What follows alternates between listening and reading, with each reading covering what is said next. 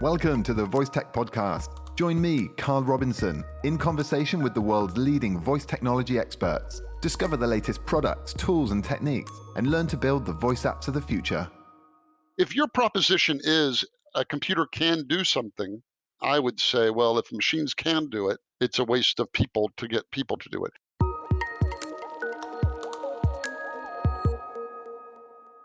Hello, and welcome back to another episode of the Voice Tech Podcast. My name's Carl Robinson, and today's topic is artificial intelligence and the future of work. So, today's episode, recorded on the 14th of April 2020, contains my conversation with Byron Reese, who was until recently the CEO of GigaOM, which, as many of you will know, is a very well respected technology publication. But Byron is a prolific author, podcaster, and futurist. And so this is a wide ranging discussion. First of all, we talk about podcasts and flash briefings. Byron's actually the host of the Voices in AI podcast and has a flash briefing. He has the GigaOM AI Minute podcast on Alexa. But most of the discussion centers around his new book, The Fourth Age Conscious Computers, Smart Robots, and the Future of Humanity.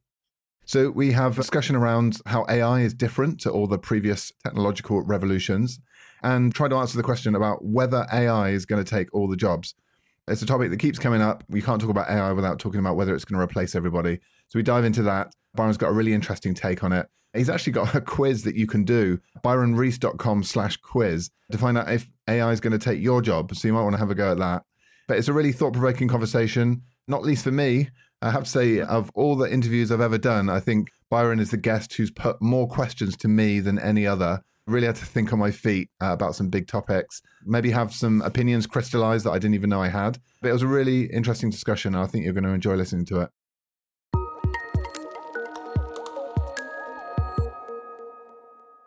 The Score Publishing team are busy preparing to host the fantastic Digital Book World 2020.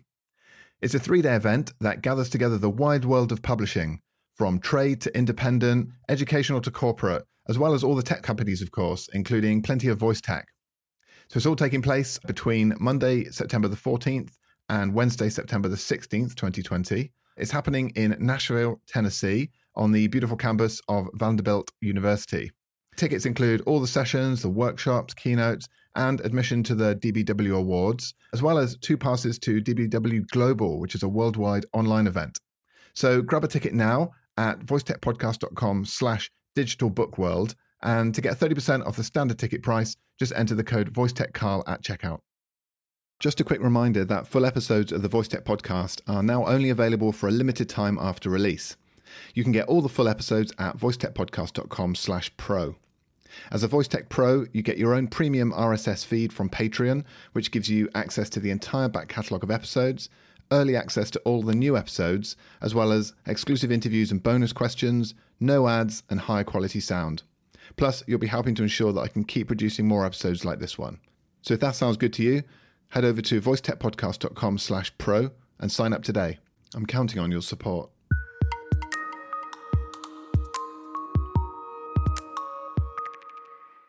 I'm very lucky to be joined on the line by none other than Byron Reese, the former CEO of GigaOM, author, podcaster, and futurist.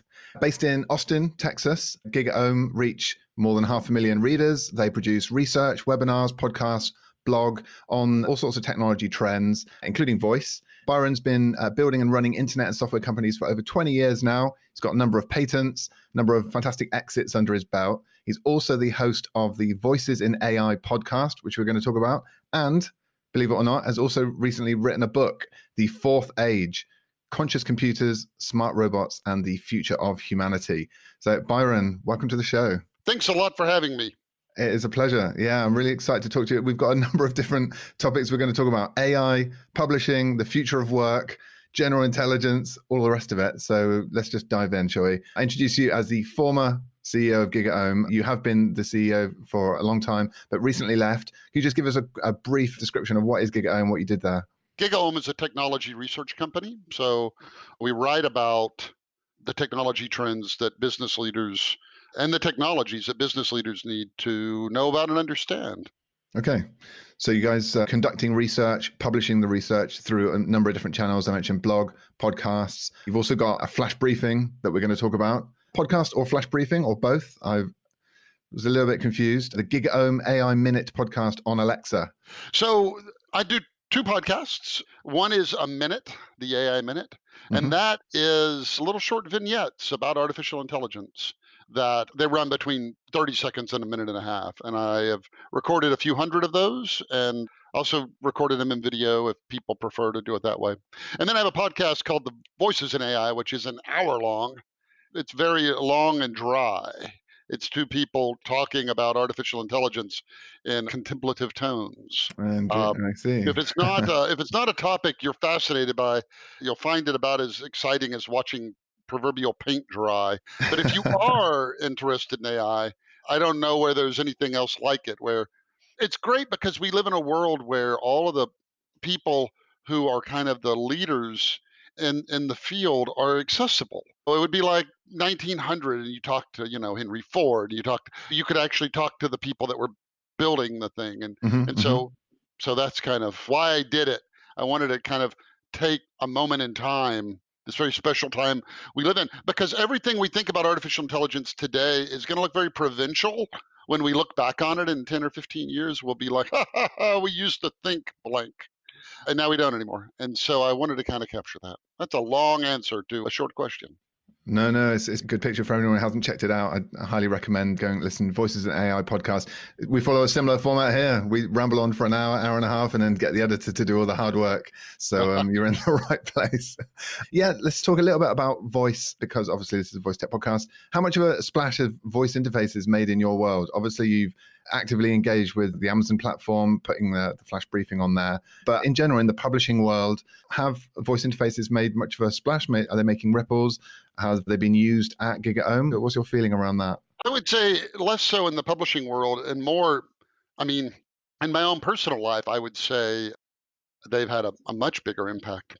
Mm-hmm. Because, because of, of what I write about, I have to have them all because I uh, want to understand the technology. And when right. you have them all, you know, I spread them all over the house. And my, you know, my wife, we have four kids at home, and we homeschool mm-hmm. our kids, and and so everybody's always kind of here, and we use them a, a lot. You, I did an article. I did an article in the early days when Alexa and I did just did Alexa and Google Home, mm-hmm. and I came up with about ten questions that you would think they would answer the same because they're just objective, factual questions. Mm-hmm. Like, how many minutes are in a year? Who designed the American flag? And who's buried in Grant's tomb? Three of 10. And you would assume how many minutes in a year would be a question that has an objective truth to it. Right. But they gave you different answers. And then huh. with who designed the American flag, one said Betsy Ross and one said Robert Heft. And kind of the, the reveal on it is the reason they give you different numbers of minutes in a year is because one is a calendar year, 365 days, and one is a solar year, 365.24 days. Of course. Yeah. Likewise, with the American flag, Betsy Ross allegedly designed the original flag, but the current 50 star configuration was designed by Heft. And so, what it was to show is that they were all bad questions is what you kind of have to come back to because the platform AI isn't at a place where it's like, well, wait a minute, do you mean a solar year or right, a calendar right. year? Well, hold it. Do you mean the original flag or the current flag? And so I think we're in this interesting place where the technology to do voice has outstripped the ability of the software to do interesting things with it. And I'm eager for that to catch up because if, if the software ever delivered on the claim and it, it really became a conversation when I would ask it a question, that would be great. A little piece of trivia within an hour of me running that article, Amazon updated all their answers. Uh, Google, because their model was different on how they get the answers, didn't. But now, if you ask Alexa who designed the American flag, she will say, well, the original one was Betsy Ross, but mm. the current 50 star configuration. But that brute force approach isn't going to get us very far. We've got to get the AI under the voice much better. Yeah, that's a really interesting example you gave. I mean, the problem is that they're giving these very definitive single answers to these questions. If you search for answers on the web, you'll get at least a few answers if you read a number of articles. But with voices, you just get that single response and you're expected to just take it as truth. But like you say, if you qualify the answers a little bit better, add a little bit more context, a little bit more detail, then the answers can be better. They can at least be better answers to poor questions. What do you think about? Do you have an opinion on the use of human voices with these devices and things like them? In general, when you hear a device, should you know it's a device talking to you? Should it be differentiated from human voice? Or in your mind, is the ideal for it to be indistinguishable from a human? I think there's two elements. I mean, there's the the naturalness, the humanness of the voice, and then there's knowing uh-huh. it wasn't a human who actually made the response. So I think having a human voice is beneficial, and I, I understand that studies have shown that, that people respond better to human voices and they're more emotive, etc.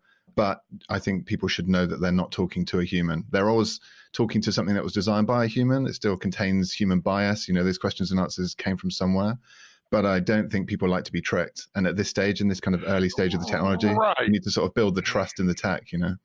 I agree with that. And there's no way when you're looking at that device on your countertop that you're like, oh my gosh, I thought there was a person in there. Yeah. And there isn't like, but to me, I think it's a very interesting question about because you can see that like Amazon gave their device a human name, Alexa. Hmm. You know, I think it's supposed to harken back to the it's got the hard X, so it's easy for it to pick it up, and it harkens back to the library at Alexandria, as I understand it. Oh, Google right? I did not give it a personification, mm-hmm. and and what's interesting, you know, you've got like R2D2 and C3PO. Those characters would have a different feel to them if they were named Fred and George, right? Because yeah. And I wonder about the act of naming something and embodying it and giving it an actual human voice. I wonder, and again, this is probably one of those things that will probably be revealed to be quite provincial. Mm. I wonder if that is not going to long term be corrosive to the notion of human rights in general. There are certainly people who think so. Yeah, just that there's a, certainly a movement against the name Alexa in itself. There's obviously a movement against uh, all these voices having female sounding voices. And uh, now that people are generating these non binary voices, which I personally think is a good idea to give it the kind of sound of a robot, but still with those human elements. So it still sounds personable, but it doesn't necessarily sound like it's emulating, a, you know, a person or a character that you would find in real life, someone childlike or submissive, or any of these characteristics that you might not want to replicate in a in a robot. Right. You know, when Alexa starts to say something and she's rambling on about something, I just tell her to stop. You know, I just like tell her to shut up, basically, right? Do you think that affects human interactions? Are yeah. we more inclined to cut other people off if that just becomes the norm, or do you not think that's really an issue?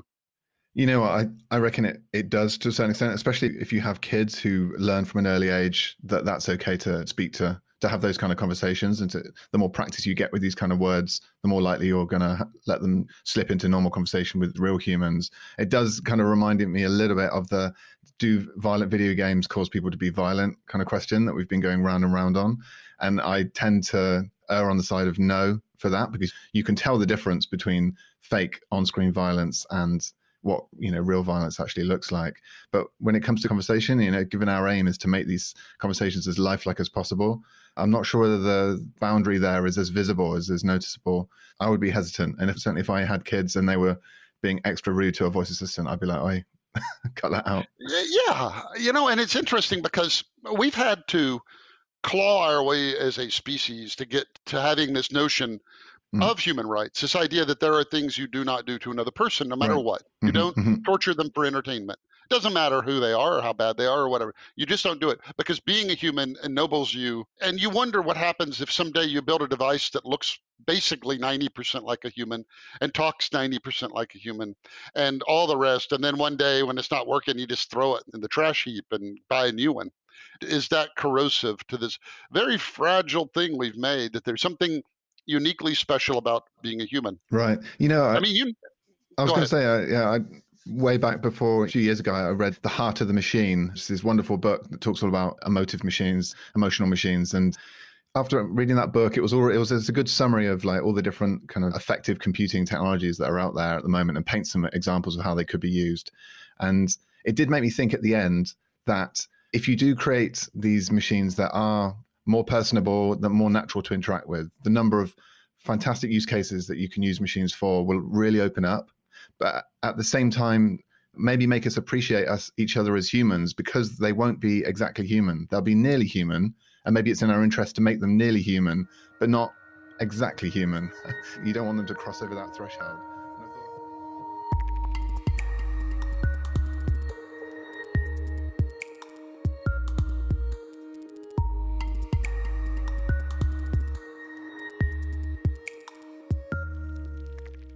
I'm afraid that's the end of this episode's free preview. That's right, full episodes of the VoiceTech podcast are only available for a limited period of time after their release. The full one hour episode is available to VoiceTech Pro subscribers, along with all the other episodes we've produced. Go to voicetechpodcast.com slash pro, where for just a few dollars a month, you can become a VoiceTech Pro and receive a range of exclusive benefits. VoiceTech Pros get more content each month. You unlock access to the entire catalogue of full length episodes, including this episode. You can enjoy extra content, such as exclusive interviews just for VoiceTech Pro subscribers, plus bonus questions in the main interviews. And you also get to hear episodes sooner than everyone else, weeks ahead of their public release, in fact. VoiceTech Pros also get high quality episodes with no ads and studio quality sound, and a chance to support the show and ensure we keep on producing more great episodes like this one. So please go to voicetechpodcast.com slash pro and become a VoiceTech Pro today.